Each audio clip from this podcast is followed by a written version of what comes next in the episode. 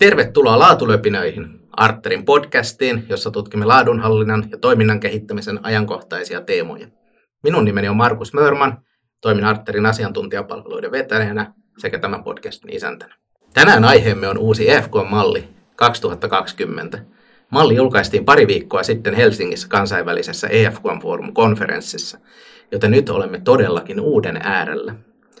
Kuitenkin tuttuun tapaan käsittelemme kuusi aiheeseen liittyvää väittämää ja pohdimme, ovatko ne totta vai tarua. Ja tässä jaksossa minulla on ilo toivottaa laatulöpinöihin vieraaksi Laatukeskuksen konsultti Maija Vaismaa. Tervetuloa. Kiitos. Kerrotko vähän itsestäsi kuulijoille?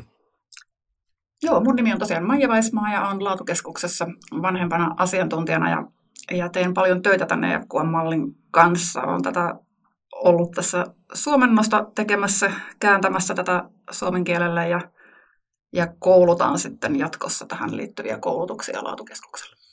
Milloin törmäsit ensimmäisen kerran EFK-malliin ja miten se on sinun urallasi näkynyt? Mä en kyllä ihan ensimmäistä tapaamista sinänsä muista, että mä oon niin lukenut siitä ja ollut kiinnostunut siitä. Mä olin silloin laatutehtävissä tietysti ja, ja niin kuin näin tähän liittyviä tekstejä. Mutta 2009 on ekan kerran ollut sitten itse arvioijana käyttämässä tätä mallia ja silloin niin kuin ensimmäisen koulutuksen saanut tähän aiheeseen. Sulla on useita arviointi- ja pääarviointikeikkoja takana, niin kuinka monta niitä on tähän asti kertynyt? kolme kertaa olen ollut pääarvioijana Suomessa näissä ulkoisissa arvioinneissa ja mm, montakohan nyt sitten olisi tämmöisiä arviointiryhmän jäsenkeikkoja, niitä on ehkä vähän enemmän. No niin, se meillä on kokemusta studiossa tänään, niin lähdetään purkamaan näitä väitteitä ja katsotaan, että mitä mieltä me ollaan tästä uudesta mallista. Ensimmäinen väittämä tänään kuuluu seuraavasti. EFK-malli 2020 rakentuu kolmelle kysymykselle miksi, miten ja mitä. Tällaisia malleja on rakennettu jo todella monta, eikä tämä tuo mitään uutta johtamisen avuksi. Mitä ajatuksia herää tästä provosoivasta väitteestä? No tavallaan mä oon samaa mieltä, että ei, ei tämä niinku ole mitään ihan upo uutta tai jotain, mitä ei, ei aikaisemmin olisi sanottu. Tämä on näppärään pakettiin laitettuna tämmöinen johtamisen viitekehys ja tässä on hyvä logiikka siitä, että miten organisaatio toimii saavuttaakseen kestävää menestystä. Tähän on tuotu uusia elementtejä, jotka tekee tästä tuoreen ja, ja ajankohtaisen, mutta sinänsä se ajatus siellä taustalla, että organisaatio ensin asettaa itselleen suunnan ja sitten siellä jonkinnäköistä toimintaa tehdään ja sillä saavutetaan tuloksia, niin ei siinä oikeastaan silleen mitään uutta ole. Että ja nehän on hyviä kysymyksiä joka tapauksessa. Että jos ei noihin kolmeen pysty vastaamaan, että oli niissä uutta tai ei, niin... Niin, joo, jokaisen organisaation on kyllä hyvä näitä kysymyksiä miettiä ja, ja jotta saa sitä omasta toiminnasta systemaattista ja pystyy sitä jatkuvasti kehittämään tulevaisuuden tarpeisiin, niin sellaiseen, sellaiseen tämä malli kyllä tehoaa. Tykkäsin, tykkäsin itse tästä kolmen kysymyksen asettelusta siltä osin, että kun sitä vertaa aikaisempaan malliin, missä oli toiminta ja tulokset, niin si- siinähän tavallaan voidaan sanoa, että oli niin kuin kaksi näistä kysymyksistä, mutta se miksi jäi vähän semmoiseksi heikoksi, ellei sitten ajatella, että ne tulokset oli se miksi. Mutta tämä, tämä että se tuo siihen tavallaan se johta, johtajuuden ja suunnan näyttämisen ihan omana elementtinään ylätasolle, niin se on minusta ihan tervetullut lisä. Joo, ja siinä on siinä suunnan osuudessa myös tämä kulttuuri, mikä aikaisemmin ei, ei näkynyt mallissa, ja se on nyt tuotu tähän aika vahvasti, että organisaatiossa täytyy olla se kulttuuri, jonka avulla synnytetään asioita. Kyllä, se on, sopii hyvin tähän aikaan. No mennään seuraavaan väittämään. Tässä kakkosväitteessä lukee näin, että EFK-malli on vaikea hyödyntää, koska sen oppimiseen menee niin kauan aikaa. Joo, mä oon tästä ehkä samaa mieltä siinä mielessä, että, että sitä voisi hyödyntää tehokkaasti, niin kannattaa laittaa aikaa sen oppimiseen. Mutta onko se mm, vaikea hyödyntää, niin ehkä sen jälkeen, kun tuon logiikan on tuosta itse ymmärtänyt, niin sen jälkeen sitten se vaikeus on, on ehkä tämmöistä johtamisen vaikeutta yleensäkin, mm. että miten asioita johdetaan ja miten se asia saadaan toimivaksi siellä jokapäiväisessä organisaation toiminnassa. Siinähän ei niin kuin välttämättä, jos ei asiasta mitään etukäteen tiedä, niin ei hirveän pitkälle pääse sillä, että lukee mallin, koska se malli se sisältää sen niin kuin mitä, mutta se ei vielä kerro, että miten sitä käytetään. Että jos sitä haluaisi lähteä oman organisaation soveltamaan vaikka itsearvioinnin muodossa, niin se malli itse ei kerro, että miten se tapahtuu. Se on ihan totta, joo. Ja tämän takia meillä on laatukeskuksella kehitetty tähän sitten koulutustarjontaa ympärille. Meillä on koulutuksia tosiaan sekä tämän mallin peruslogiikkaan, että sitten siihen, että miten tätä voidaan organisaatiossa käyttää. Ja sitten myös koulutetaan arvioijia, jotka voi tehdä sitten näitä ulkopuolisia arviointeja organisaatiossa tämän mallin avulla. Mites Maija, jos joku kuulijoista nyt innostuu aiheesta ja ajattelee, että voi pojat, että lähdenpä soveltamaan tuota EFK-mallia nyt omassa organisaatiossa ja vaikka itsearviointi mielessä, niin suosittelisitko ensisijaisesti kouluttautumaan itsearviointiin ja tekemään sen itse vai pyytämään konsultin siihen fasilitoimaan tai ostamaan sen niin palveluna? Ähm, mun mielestä itsearvioinnista saa enemmän irti, jos on ymmärtänyt tuon mallin logiikan ensin. Eli ainakin niin, että siellä organisaatiossa olisi joku henkilö tai ryhmähenkilöitä, jotka sen mallin hyvin tuntee, niin se, se tekisi kyllä terää sille, sille itsearvioinnille. Mutta totta kai se on mahdollista aloittaa myös sillä, sillä tota, että ottaa, ottaa ulkopuolisen näkemyksen, vaikka jotkut meidän asiakkaista on halunneet jopa niin, että aloittaa tämmöisellä ulkopuolisella arvioinnilla, milloin se heti ensimmäinen näkemys onkin sitten jo ulkopuolinen eikä itsearviointi. Mutta organisaatiot toimii tosiaan tässä eri tavoilla ja on erilaisia lähestymistapoja tähän. Ja aina haluan myös sanoa sen, että ei mikään estä käyttämästä tätä vaikka ihan yksilötasolla tai tiimitasolla, että jos lukee tämän mallin ja ottaa kiinni, kiinni sen logiikasta ja ajattelutavasta, niin mitä tahansa kysymystä voi lähestyä tämän, tämän kautta niin, että miettii, että mitä tämä toisi juuri tähän tehtävään, että miten lähestyisin jotain pienempääkin asiaa systemaattisella tavalla. Mm, ihan totta. Yksi juttu, mikä itselle tulee mieleen tästä oppimisesta ja niin kuin mallin kanssa käydystä matkasta, niin usein kun tähän uutena tutustuu, niin silmissä vilisee vain pisteet. Pisteytys on se, mitä niin kuin ajatellaan, että ollaankohan me nyt 400 vai 500 pistettä meidän organisaatiossa. Ja muistan jopa aikanaan, aikanaan kun olin erästä asiakasta IFK-malliasioissa auttamassa, niin oli hirveän ilahtunut kuullessa, että heillä oli tämmöinen kerran vuodessa laatupäivä, missä he niin teki EFK-arvion joka vuosi. Ja se oli kahden päivän harjoitus. Minusta se oli hirveän hienoa sitoutumista. Mutta sitten siinä, kun vähän haastattelin porukkaa, niin kuulin, että niistä päivistä puolitoista meni pisteistä riitelyyn. Ja tämä oli suora lainaus. Siinä neuvo, neuvo oli sitten, että ehkä, ehkä niitä pisteisiin ei kannattaisi niin keskittyä. Joo, toi on hyvä, hyvä pointti. Öm, niin, no pisteytys toki tässä edelleen on, mutta tämä malli on siinä mielessä nyt erilainen kuin edellinen versio. Että edellinen versio oli nimenomaan tehty arviointityökaluksi ja se kielen käyttö siellä puhui, se oli arviointimalli ja se, siellä oli arviointikohdat ja, ja se oli se päätarkoitus suorastaan sen mallin jos nyt luki sen ihan siis läpi, niin siellä puhuttiin tosi paljon arvioimisesta. Nythän tämä uusi malli ei puhu siitä. Täällä kriteerit on kriteereitä ja tämä on tarkoitettu johtamisen työkaluksi ja siellä voidaan analysoida asioita. Mutta tosiaan tämä arviointi sanana tuolta puuttuu ja, ja se tulee sit siinä yhteydessä vasta esiin, kun, kun lähdetään sitten, jos organisaatio osallistuu ulkopuoliseen arviointiin ja siihen liittyy tämä pisteytys. Totta kai sen voi tehdä itsearviointiinkin, jos, jos kokee, että siitä on hyötyä, mutta toisen esimerkki oli tosi hyvä kyllä siitä, että kannattaa miettiä se, että mikä siinä on se hyöty. Että että sitten mm, pisteytys, mitä se toisi siihen lisää. Vai olisiko itsearvioinnissa kuitenkin se parempi keskittyä siihen aiheisiin ja teemoihin, missä ollaan menty eteenpäin ja mitkä kaipaa, kaipaa kehittämistä. Joo, kyllä mä...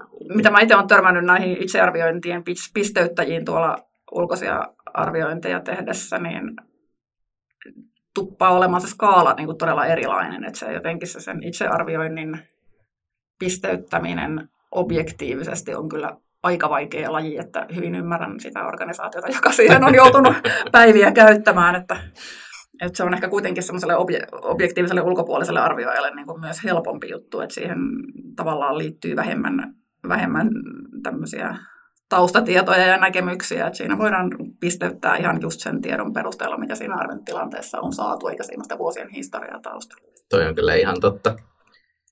toi arviointisanan käyttö, nämä on näitä mielenkiintoisia yksityiskohtia, mitä tuosta mallista tämän uudistuksen myötä löytyy, jota ei niin kuin huomaa ensin, ellei sitä osaa katsoa tai etsiä. Ja, ja tässä, tässä on niin kuin tosi, paljon, tosi paljon uutta ja voidaan sanoa, että tämä, en, en nyt ihan, ihan mene takuuseen, mutta uskoisin, että on radikaaleimpia uudistuksia, mitä mallille on koskaan tehty. Mutta mennään, mennään kolmanteen väittämään, ja tässä lukee tällaisesti, että verrattuna ISO 9001 uusi EFQA-malli 2020 painottaa melko kevyesti riskienhallinnan ja toimittaja- sekä alihankkijaverkoston näkökulmia. Mitä ajatuksia herää tästä? Löytyykö toimittajat uudesta mallista? Löytyy, ja löytyy, löytyy riskihallintakin. Ja, ää, nyt mietin vielä tuota ISO 9001 nähden kevyesti, niin ehkä siinä mielessä, että ei varsinkin tuo riskienhallinta ei sinänsä ole semmoinen irrallinen teema siellä, mutta jos, jos katsotaan, mitä tämä malli oikeastaan sanoo siis riskienhallintaan liittyen, niin täällä, täällä tota kohdassa suunta, eli tämä ensimmäinen miksi-kysymys, niin ei käytä termiä riskit ollenkaan. Täällä puhutaan haasteista. Ja, ja täällä kriteeri ykkösessä kohdassa 1.3 on, on tosiaan alaotsikkonakin, että hahmota ja ymmärrä toimintaympäristö, omat kyvykkyydet ja suurimmat haasteet. Mm. Ja tässä just tehdään sitä analyysiä siitä, että minkälaisia siihen omaan toimintaympäristöön liittyvät suurimmat haasteet on nyt ja tulevaisuudessa, niin kuin täällä ihan tosiaan tekstissä sanotaan. Ja sen jälkeen tuossa kohdassa 1.4 laaditaan strategiaa niin, että nämä otetaan huomioon nämä strategisia valintoja tehdessä on nämä tunnistetut suurimmat haasteet. Sitten jos mennään tätä mallia eteenpäin, niin täällä toimintakohdassa sitten pitää mennä tuonne kriteeriin 5 asti, niin siellä puhutaan sitten näistä riskeistä ja siellä sitten alakohta 5.1 ohjaa suorituskykyä ja hallitse riskejä, niin se on sitten se kohta, missä tämän toiminnan osalta sitten ruvetaan puhumaan tosiaan jo nimellä riskit ja, ja se löytyy, löytyy tuosta. Niin, ja sitten, täältä löytyy, löytyy sekä strategiset riskit että operatiiviset riskit. Joo, kyllä. Ja sitten edelleen tuloksista sitten myös yhtä lailla löytyy tuo, tuo riski. Että, että tämä on tämä logiikka, millä tämä toimii. Että aluksi tosiaan puhutaan niin sen strategisen toiminta, strategian kannalta toimintaympäristön suurimmista haasteista ja sitten, sitten löytyy nuo riskit tuolta myöhemmin. Ja sitten yhtä lailla tuo toimittaja alihankkijaverkosto, niin Tämä on tämän mallin yksi näitä kantavia periaatteita on tämmöinen organisaation toimintaympäristön tai ekosysteemin ymmärtäminen. Ja kyllä siihen kiinteänä osana kuuluu siis toimittaja- ja alihankkijaverkosto. Ja jos nyt katsotaan, mitkä, mitkä kappaleet tähän suoraan täältä liittyy, niin täällä kolmoskriteerissä on alakohta 3.5, kumppanit, toimittajat, alihankkijat, rakennussuhteita ja varmistaa tuki kestävän arvon luomiselle. Eli nimenomaan, että tämä koko verkosto mihin kuuluu nämä toimittajat ja alihankkijat, niin on, on osa tätä kestävän arvon luomista. Aivan. Ja sitten jos katsoo vielä tuloksi, tuloksien osalta, niin täällä kriteeri 6, sidosryhmien näkemykset, niin täältä sitten löytyy, löytyy tota tulokset, jotka kuvaa kumppaneiden, toimittajien ja alihankkijoiden näkemyksiä. Eli molemmat nämä on kyllä täällä mukana ihan, ihan tiiviisti, mutta ne, ne ei silleen nouse niin kuin tämmöisinä ne, ne ei pääasioina. Niin, uutta niin, mallissa, niin, ne niin. oli myös aikaisemmin. Joo, ja, ja tosiaan ISO 9001 ehdottomasti korostaa tätä riskihallintaa enemmän, että, että tässä se on enemmän niin kuin, se on niin kuin osa sitä kokonaisuutta, että se ei ole sille irrallisena teemana nouse. Ja tämä, tämä tota, tulosalueilla tämä toimittajien ja alihankkijoiden näkyminen, niin se on, se on minusta semmoinen tervetullut uudistus, että vanhassa mallissahan ei sinänsä erikseen siellä ollut, ellei organisaatio keksinyt niitä sinne laittaa jonkun sopivan otsikon alle. Joo, Mutta ja... nyt ne tavallaan vähän niin kuin syötetään niin valmiina, että näiltäkin pitäisi olla. Joo, ja toi kokona- kokonaisuudessaan siis sidosryhmät. Tästä itse asiassa EFQMssähän oli tehnyt tätä listaa, että mikä sana toistuu tässä mallissa eniten niin lukumääräisesti, mikä sana siellä on useimmin tähän kirjoitettuna, se on sidosryhmät. Ja, ja se ei, tämän mallin kun lukee, niin tämä on siis hyvin, hyvin paljon keskittyy siihen sidosryhmien kanssa yhdessä arvon luomiseen ja, ja sen sidosryhmäkentän tämmöiseen molemminpuoliseen hyötyyn niiden, niiden toimijoiden kesken. Kyllä. Eli tässä, tässä kohdassa olemme eri mieltä väitteen kanssa siltä osin, että asiat sieltä kyllä löytyvät ja, ja ne painottuu siellä, mutta toki ne ei ole sinänsä uutta. viime mallista, että toisin kuin iso 9001, missä tietyllä tavalla varsinkin riskienhallinta tuli viime uudistuksen yhteydessä todella vahvasti ja uutena asiana, niin voidaan, voidaan jopa ajatella, että EFK-malli on ollut tässä edellä aikaansa ja ISO 9001 on tullut vähän niin kuin perässä. Vai olisitko samaa mieltä?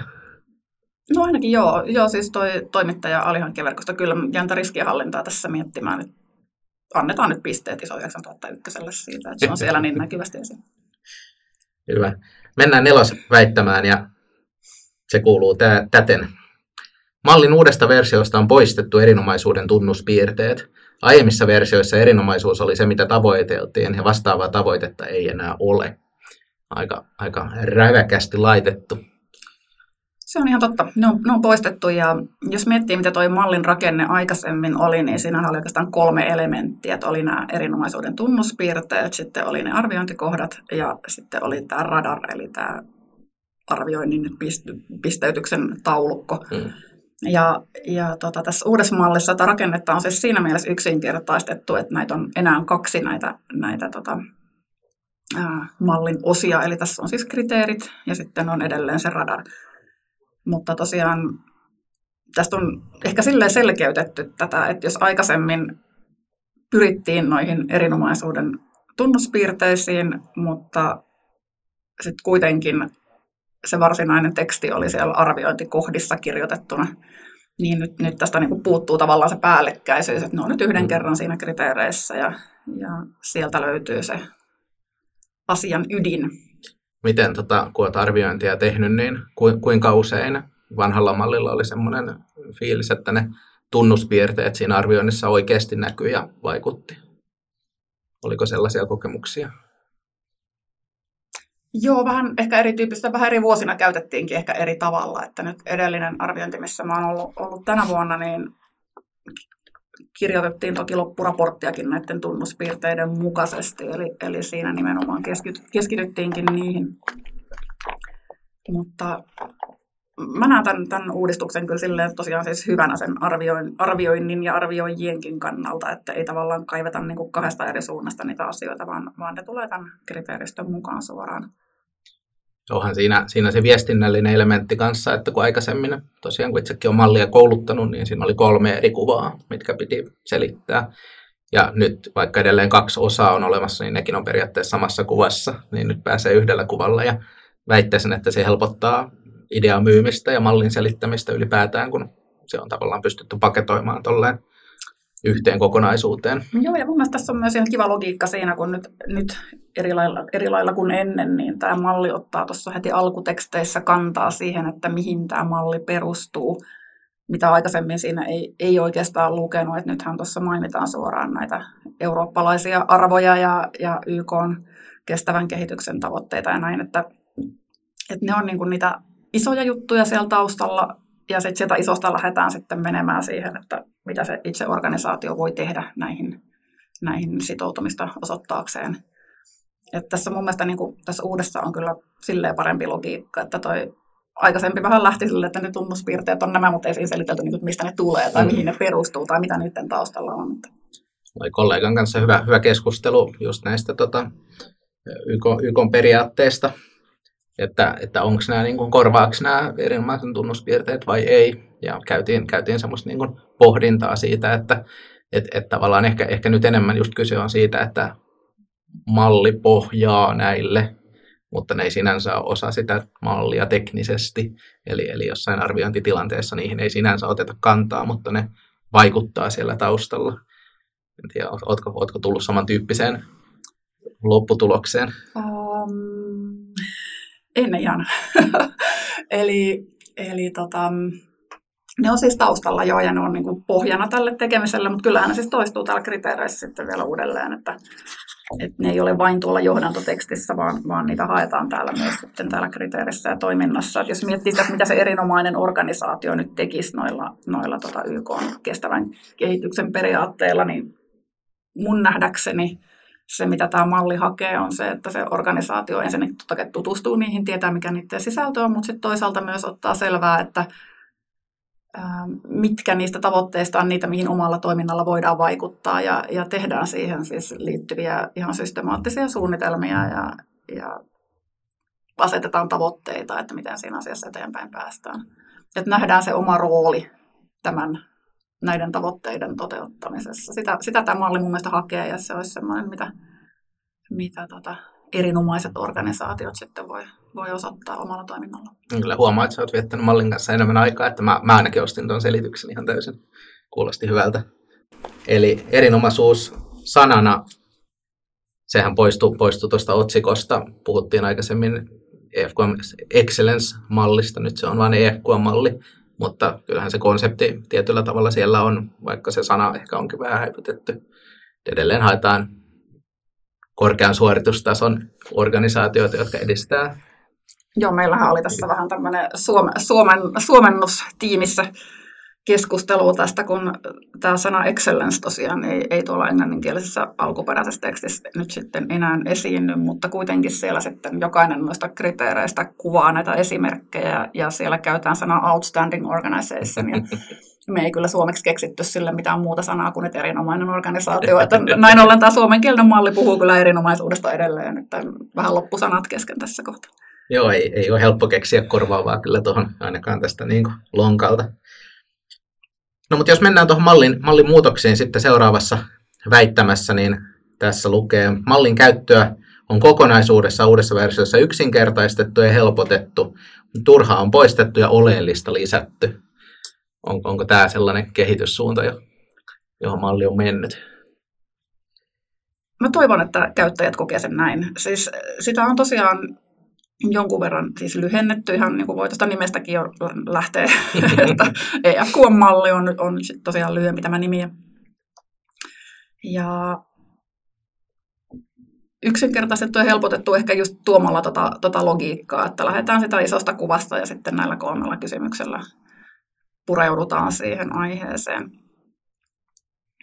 Ja tuo nimi, nimiuudistus on, siihen vielä palaan, niin on ihan osuva, koska ei kukaan koskaan puhunut EFQM erinomaisuusmallista, vaan no, kaikki puhui EFQM-mallista joka tapauksessa.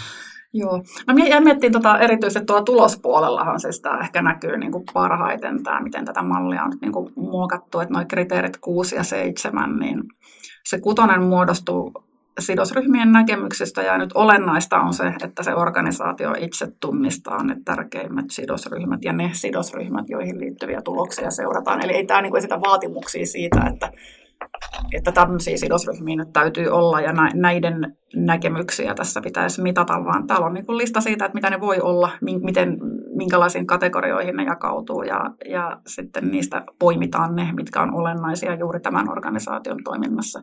Ja yhtä lailla siellä Seiskassa, mikä jos aikaisemmin oli nämä, nämä tota niin, ää, toiminnan päätulokset siellä, siellä ysi arviointikohdassa, niin tosiaan nykyään tuossa Seiskassa, niin siellä on siis tulokset, jotka se organisaatio itse näkee oman strategiansa kannalta tärkeimmäksi, ja niitä seurataan sellaisella aikajaksolla, mikä on sen organisaation oman vaikka strategiakauden kannalta järkevää, että sieltä poistuu tämmöisiä, mitä aikaisemmin on tiukasti haluttu nähdä neljän vuoden aikatrendejä näin, että nyt se voidaan enemmän soveltaa sen organisaation omaan ympäristöön. Mä toivon, että tämä tosiaan tuo siis tämmöistä yksinkertaista käyttäjille yksinkertaisuutta ja, ja helpotusta tämän mallin käyttöön.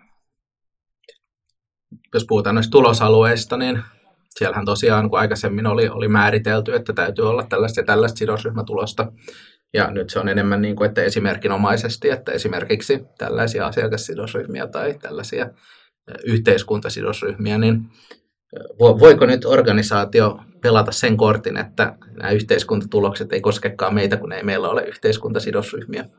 Ähm, voi tietysti, mutta ei se tällä, tällä mallilla kyllä silloin toimi, että, että tämän mallin ihan kantava teema kyllä ihan niin kuin läpi tämän koko, koko tämän mallin suunnasta toimintaan ja tuloksiin, niin on kyllä sen organisaation rooli yhteiskunnassa ja, ja se, että miten siihen yhteiskuntaan voidaan positiivisesti vaikuttaa. Täällä haetaan tämmöistä edelläkävijyyttä ja, ja sitä, että organisaatio niin näyttää muillekin esimerkkiä yhteiskunnallisessa toiminnassaan. Että jos tuommoisen johtopäätöksen vetäisi, niin olisi kyllä oikaisu aikana.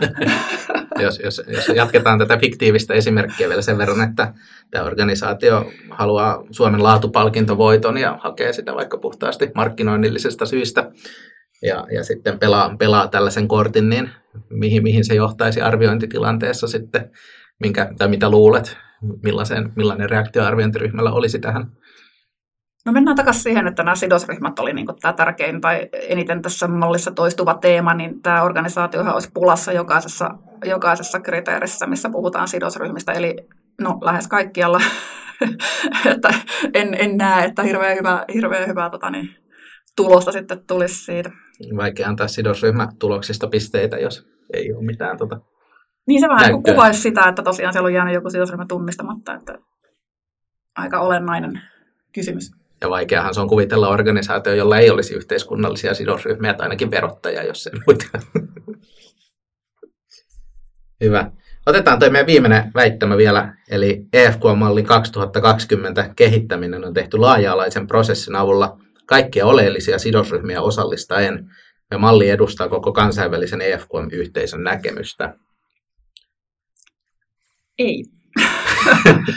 Eli siis tätä mallia ei sinänsä ole kehittänyt EFQM-yhteisö tai ne organisaatiot tai henkilöt, jotka olisivat niin osa EFQM jollain tavalla, vaan, vaan tähän malliin on nimenomaan haettu näkemystä ihan siis ulkopuolelta. Tähän on haettu tutkimustietoa, tähän on haastateltu menestyneiden yritysten johtoa, tähän on haastateltu aikaisempia tämän EFQMn Global Award-kilpailun voittajia ja, ja haettu tämmöistä megatrenditietoa.